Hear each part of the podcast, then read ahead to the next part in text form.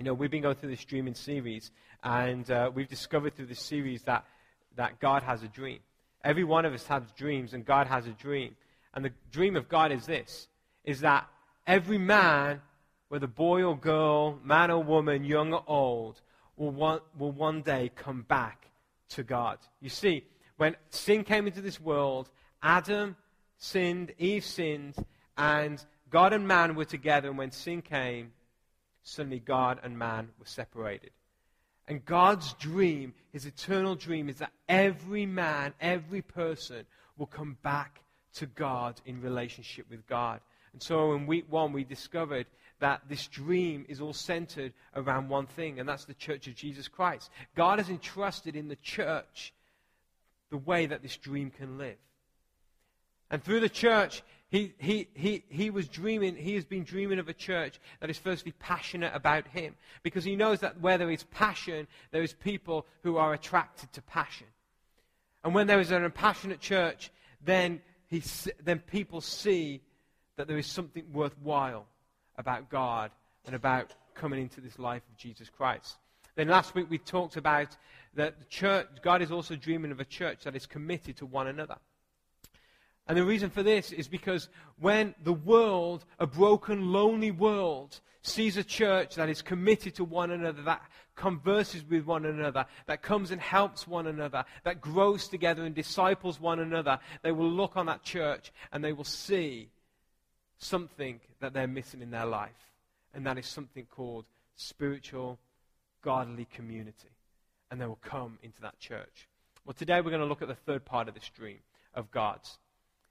And if this dream lives, and the church lives, and the church becomes what it really could and should be, then your dreams will start to live as well. Because it's out of the church that hope is, bringing, is brought to our lives. It's through the church that lives are restored, lives are changed, and people find their way back to God. And the third part of this dream is this I believe that God is dreaming of a church that is passionate about reaching out. Very simple, about passionate, about reaching out.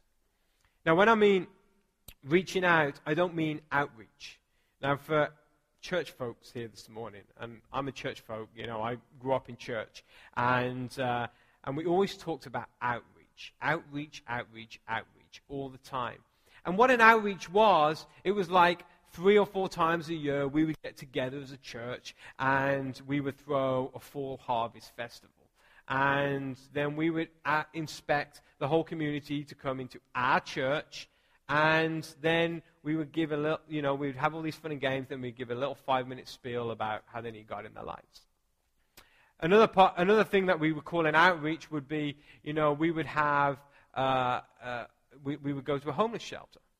And we would go there and we would spend 20 minutes there. We would give them meals and then we would leave. And we would like, that's our good deed. That's our outreach for the next quarter that we're going to do.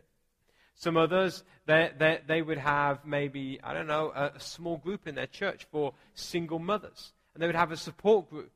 And we would say, yeah, we're reaching out to the single mothers, and this is our outreach. Well, I'm not talking about outreach this morning. I'm talking about reaching out. And there's a whole difference between outreach and reaching out. You see, outreach is something that you do uh, is a ministry of the church. You know, the church has a ministry, an outreach ministry. But reaching out is something that I believe that God desires every one of us to do on a daily basis. As much as you do on a daily basis, different things. You eat on a daily basis. Some of us eat too much on a daily basis. Maybe some of us don't eat enough on a daily basis. You know, we brush our teeth on a daily basis. Unless you're British, and then, you know, you've got bad teeth, and so there's no point, you know, and uh, stuff. No, I'm kidding. And uh, us British people, we do clean our teeth. And, uh, you know, there's so many th- different things that you do on a daily basis. And I believe God is wanting you to reach out on a daily basis, just as you do those things as you eat, as you go to the bathroom, as you clean your teeth.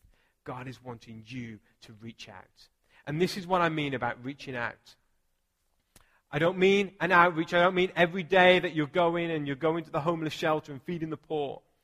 I mean this Reaching out is opening your eyes and seeing people who are in need or have a need and doing all you can to meet that need.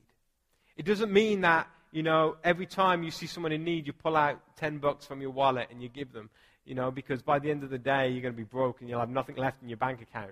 And, uh, but what it means, it means meet, helping somebody to meet that need that they have. And we're going to look this morning at just a few ways in the Bible that we see that needs were met and how God intended for us as people of the church, in the church, as people who have come back into relationship with God, we know what it means to reach out. You know, lately, I, have seen it in the news, there have been so many different ways that people have, have reached out. You know, Bono, lead singer of U2, he like creates these movements, these big worldwide movements of reaching out to people who haven't got clean water or people in Africa who are starving. You know, we, we see uh, Angelina Jolie and Brad Pitt reaching out to all the orphans in China and adopting them all and bringing them all into their home, you know, and having like a child from every nationality and reaching out to them. You know, we, we, see, we see so many different celebrities and different famous people trying to reach out. I mean, even Obama won the like, Nobel Peace Prize last year. I don't know what for, but he did. And, uh, you know, reaching out.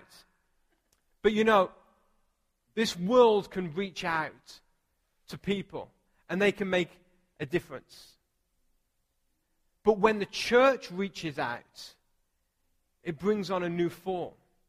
It doesn't just make a difference, just in one life or two lives, but when the church decides to reach out, then it becomes transformational and it becomes life changing. It doesn't just change your lives, it changes the landscape of communities. And and if we just got together as a little group and started to reach out to this community, the landscape of this community would change forever. Because when a church reaches out, there is life. It brings life and it brings hope. And a church that reaches out changes lives and transforms lives. So let's have a quick look just about what reaching out is. I mean, what we can we can look at it in, in our lives. And if you've got your Bibles this morning, there's just a few different scriptures that we're going to look at. But the first one is in Proverbs chapter 3. And Proverbs chapter 3, verse 27 and 28 says this It says, Do not withhold good from those who deserve it, when it's in your power to help them. If you can help your neighbor now, don't say, Come back tomorrow and then I'll help you. If it's in your power now to help your neighbor, don't say, Come back tomorrow and then I'll help you. The proverb is saying, if you see someone who is in need, who needs help, and you have the ability to help them somewhat, then help them right away.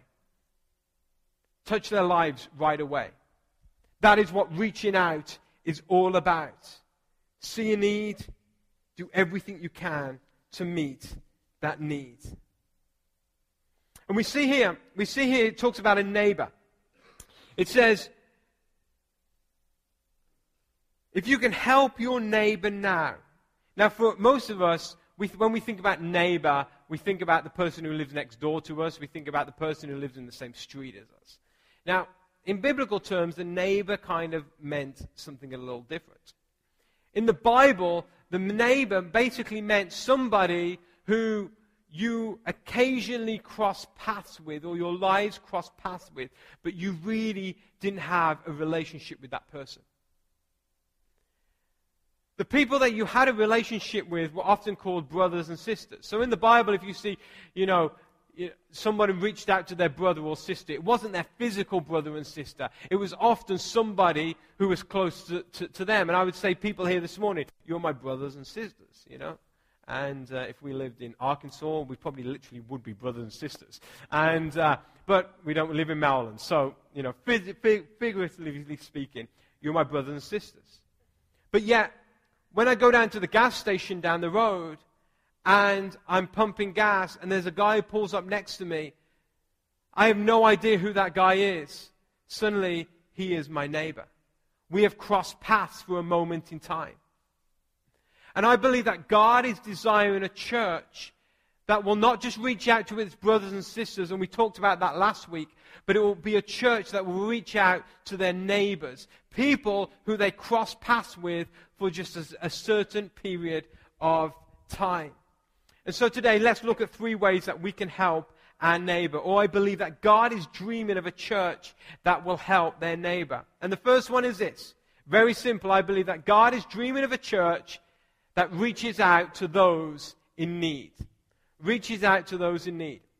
You know, when Jesus walked this earth, he had one task, and one task only. And that was to reconcile man and God together. And we discussed last week and the week before reconciliation means bringing back together something that has just been torn apart, a relationship that's been torn apart. And so when Jesus came to this world, he came in order to bring man and God back together.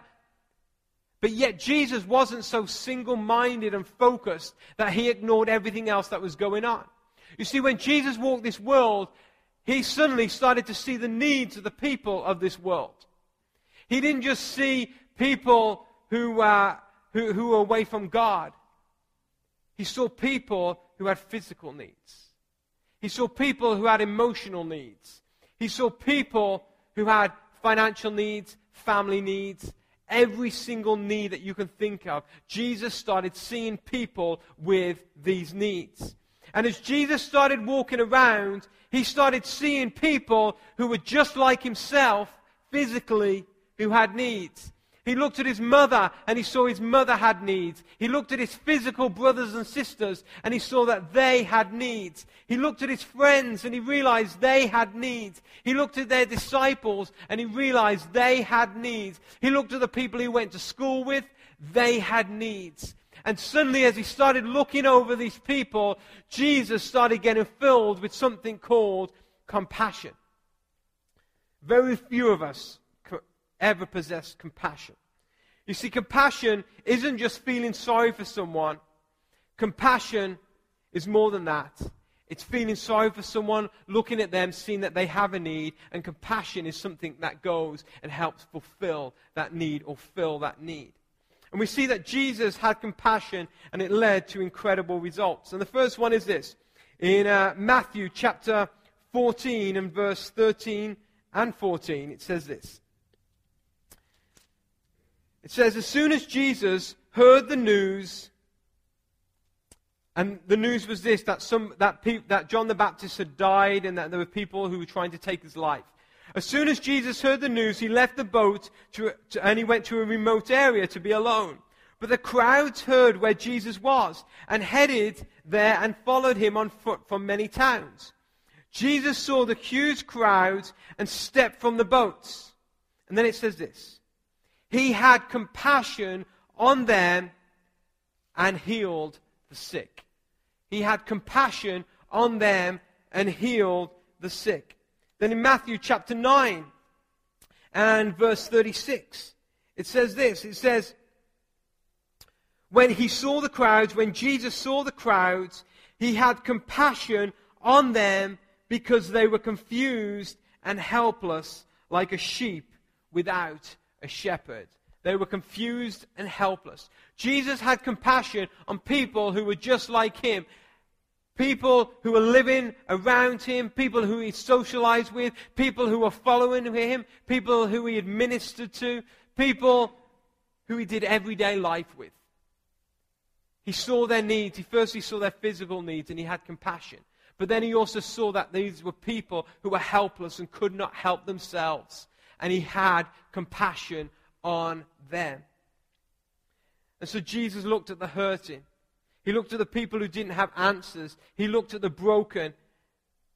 And instead of just ignoring them because he was so single minded, Jesus reached out his hand and did everything he could to touch them. Now, Jesus isn't like you and me. Jesus kind of had these supernatural powers that he would touch somebody, and if they were sick, he would get healed.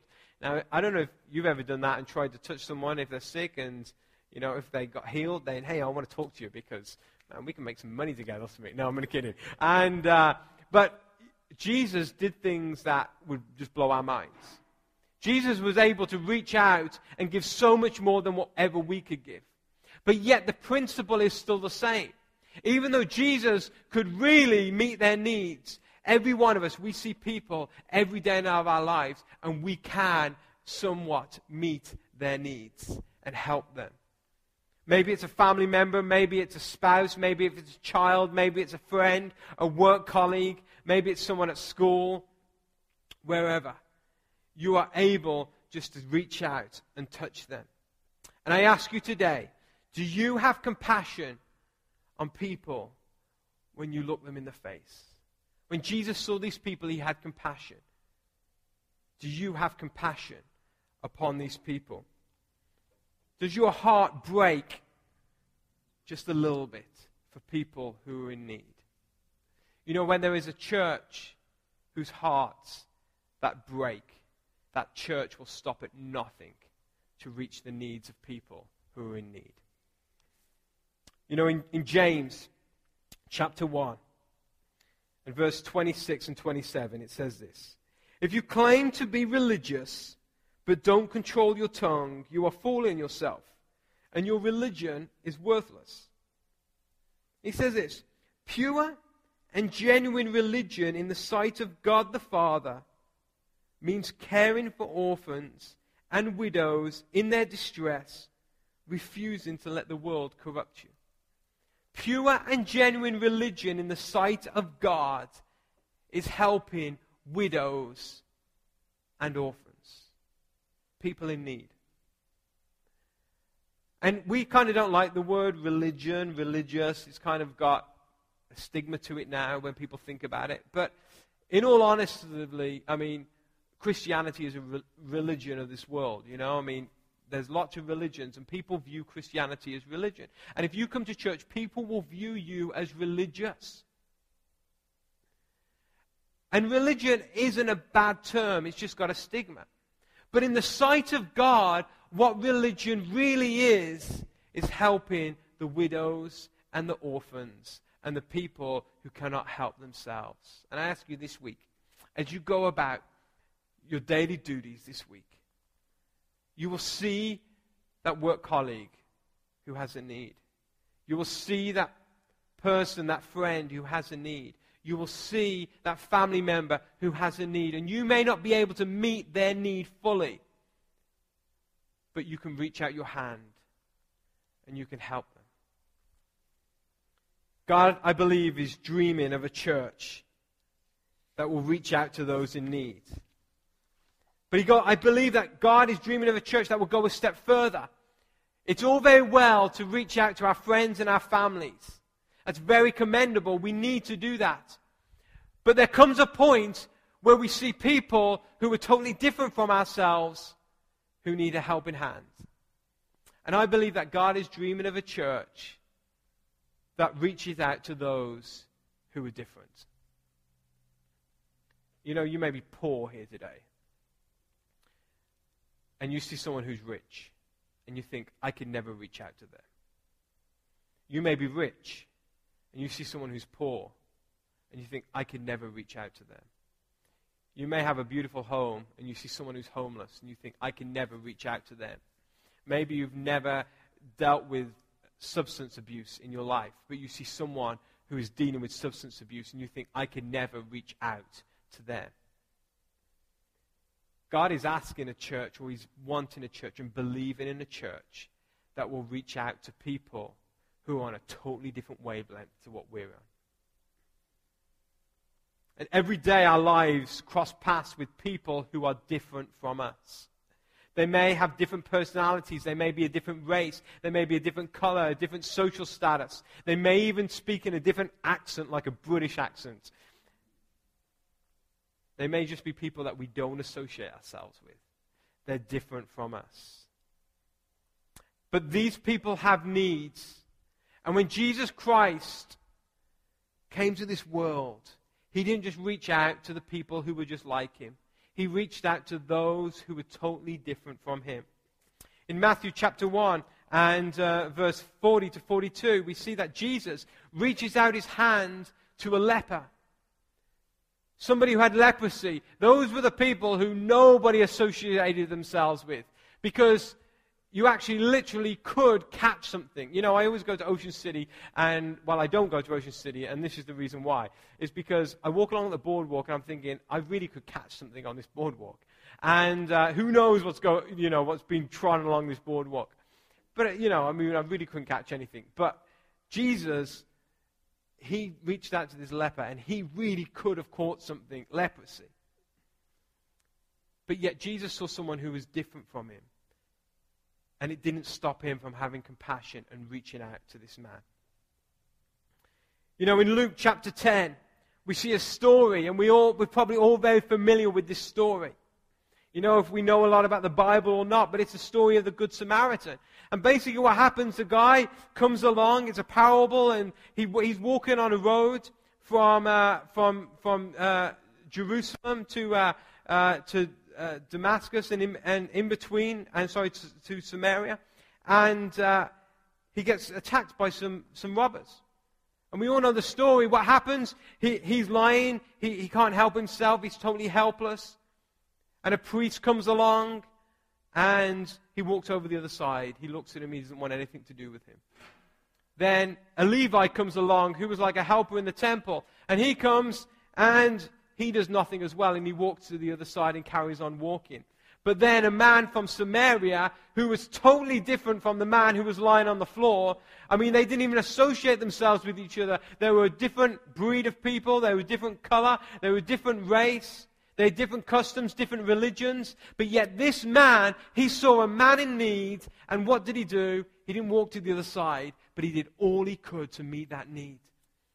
And we see from the story what happened is the Samaritan, he goes and he takes this man to an inn where he can be taken care of.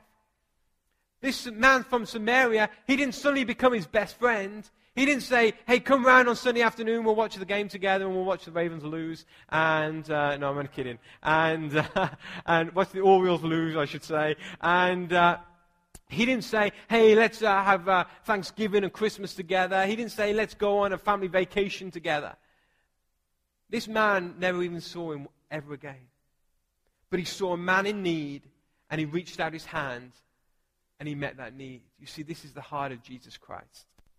It's not just that we come together and we have a good time at church. It's not just that we have a good time with each other and we're committed to each other. The heart of Jesus is that we will reach out to those in need, whether they're like us or whether they're different from us. And we will help them where they're at. Compassion on those who are like us is commendable and necessary. But compassion on those who are different from us is life changing. And it will change communities when a church decides to step out of their little comfort zone and reach out to those who are different. And then finally, this morning, I believe that Jesus is dreaming of a church that reaches out reaches out to those in need, reaches out to those who are different, but also reaches out to disperse the darkness in our communities. You know, we live in a dark world. You just have to go into our schools and, uh, and, and, and see the darkness into some of our high schools. You have to go into our colleges and just see some of the darkness that people are living in. You have to go into some of the homes and see the darkness that people are living in. You know, the other day I was on the phone to a lady and uh, who has insurance, and you know, I, uh, we were her, her insurance agent, and she was telling me that her husband two years ago didn't didn't suddenly stopped letting her see any of the mail that came through the door. He got rid of the mailbox. He got a PO box. Got a key. He's the only one with the key. She's not allowed to see any bills. She's not allowed to do anything. She's not allowed to leave the house without his permission. Suddenly, he just, he flipped. And she, she said, for two years, it's been like the worst nightmare of my life. And I'm like there, I'm like, I'm like, okay, so I'm an insurance agent, but I'm also a pastor. And I'm like, the agent should be like, well, ma'am, you haven't paid your insurance bill. But the pastor in me is like crying. I'm like on the phone, like, I can't take this. But every day we come face to face with people who are living in darkness, people who are living in hurt, people who have no hope. And I believe that the church has been designed so that people no longer have to stumble around in the darkness, trying to find meaning to life, trying to find hope in life. But I believe the church has been designed so that people can see light and life and the message of Jesus Christ. And when people have the message of Jesus Christ, they suddenly go from walking around in darkness, whether it's spiritual darkness or, or it's, it, it's just darkness that, that is covering their lives and their families and their jobs, and they suddenly become open to the light. And if you have Jesus Christ in your life this morning, I believe that you have his light in you. You know, in Matthew chapter 5 and verse 13 and 14, it says this. It says, You are the salt of the earth, but what good is salt if it has lost its flavor? Can you make it salty again? It will be thrown out and trampled underfoot as, wor- as worthless. Then he says this, and he's speaking to people who follow him, Christ followers, people in the church. And he says, You are the light of the world, a city on a hilltop that cannot be hidden. No one lights a lamp and then puts it under a basket. Instead, a lamp is placed on a stand where it gives, gives light to everyone in the house. In the same way, let your good deeds shine out for all to see so that everyone will praise your heavenly Father. Did you see that? He says, let your light shine before men, and the good deeds that you do, everybody will see. And then they will see your Heavenly Father. I believe that God is desiring a church that is passionate about being switched on. What good is there a light bulb if there's no switch on? I mean, there's no point in having a light if it's not switched on. And every one of us this morning, we are a light. Whether we know it or not, we are a light to this dark world. We have the life of Christ in us. And as the life of Christ in us, we will shine. And there's a dark world, and we will illuminate this dark world with the very light of God. And unless we are switched on or switch ourselves on to the things around about us, then we will never be the light that God intended for us to be. And so many of us, we're not switched on. And I ask you today, are you switched on to those hurting people in your employment or in your school? Are you switched on to the homeless man as you walk through Baltimore City? And there's a lot of them. Are you switched on to the woman you see in the store who's distressed, who can't cope? Her kids are just screaming. She's got like 50 million kids and they're just running havoc. Are you switched on to the marriage that may be failing? Are you switched on to the schoolboy who's being bullied? Are you switched on to the wife down the street who may be battered? Are you switched on to the man who's gone through so much stress he's thinking of taking his life? Are you switched on to the family that's crumbling financially? Are you switched on to that one who has a chronic illness and has no hope left in life? Are you switched on? Because if you're switched on, you will be a light that will illuminate the darkness. But if you're not switched on, then you will not be what God intended you to be and that is a light that will shine. Not just a little light that will give a little, you know, a little bit of light, but a light that will shine from a hilltop that all this community will see. That God is in you, and there is life and there is hope through God and through Jesus Christ. Jesus Christ is dreaming of a, world, of, of a church that shines its light to make a difference. Because he knows when his light is shine, shone, darkness is dispersed. And when darkness is dispersed, people will see an all loving, an all powerful, an all saving God with his arms wide open, saying, Come unto me, and I will give you rest. I will give you hope, and I will give you life. So God isn't expecting you to be the next Mother Teresa. He's asking you to reach out your hand and help those in need. Have compassion on those who aren't like you. And be a light that shines. every time you stretch out your hand, you make a difference. Not just for today, but for tomorrow, for generations to come. I want to read you this little story as we close. In, the 1930s, a young traveler was exploring the French Alps. He came upon a vast, a vast stretch of barren land. It was desolate, it was forbidding, it was ugly. It was the kind of place you hurry away from. Then suddenly the young traveler stopped dead in his tracks. In the middle of this vast wasteland, there was a bent over old man. On his back, there was a sack of acorns. In his hand, there was a four foot length of iron pipe. This man was using the pipe to punch, to punch holes into the ground. Then the sack, then, the, then he would take his sack, and from it he would take an acorn and he would put it in the hole. Later, the old man said to the traveler, I've planted over a hundred thousand acorns. He said, Perhaps only a tenth of them will grow. He says, But my wife and my son have died, and this is how I have chosen to spend the final years of my life.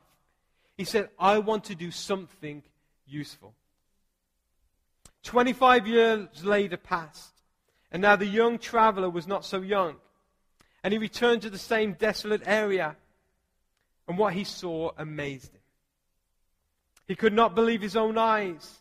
The land was covered with beautiful forests, two miles wide five miles long.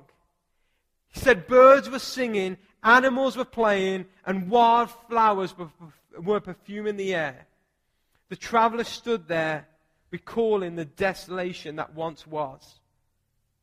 A peaceful oak forest stood there now, all because someone cared.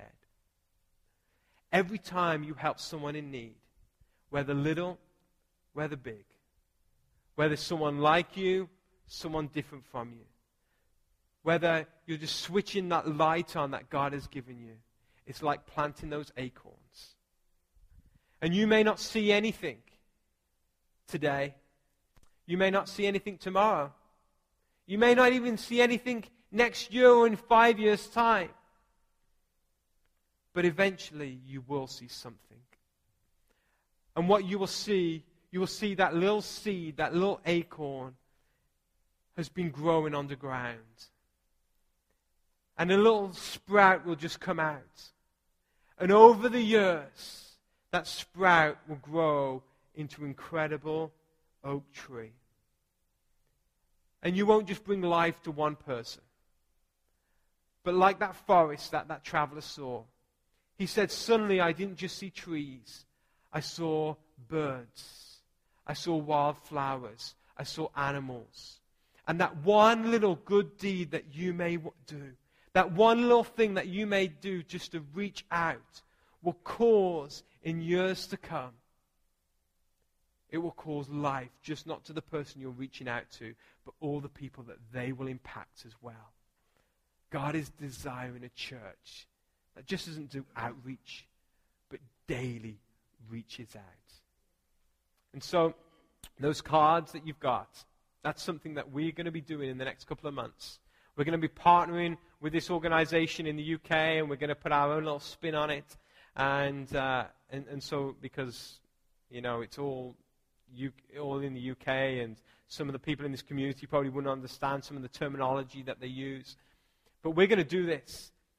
And we're going to ask every one of us, when we go out, start opening our eyes to those needs Start seeing those needs and start helping being a solution to those needs. You notice I didn't say we're going to go out and evangelize the world.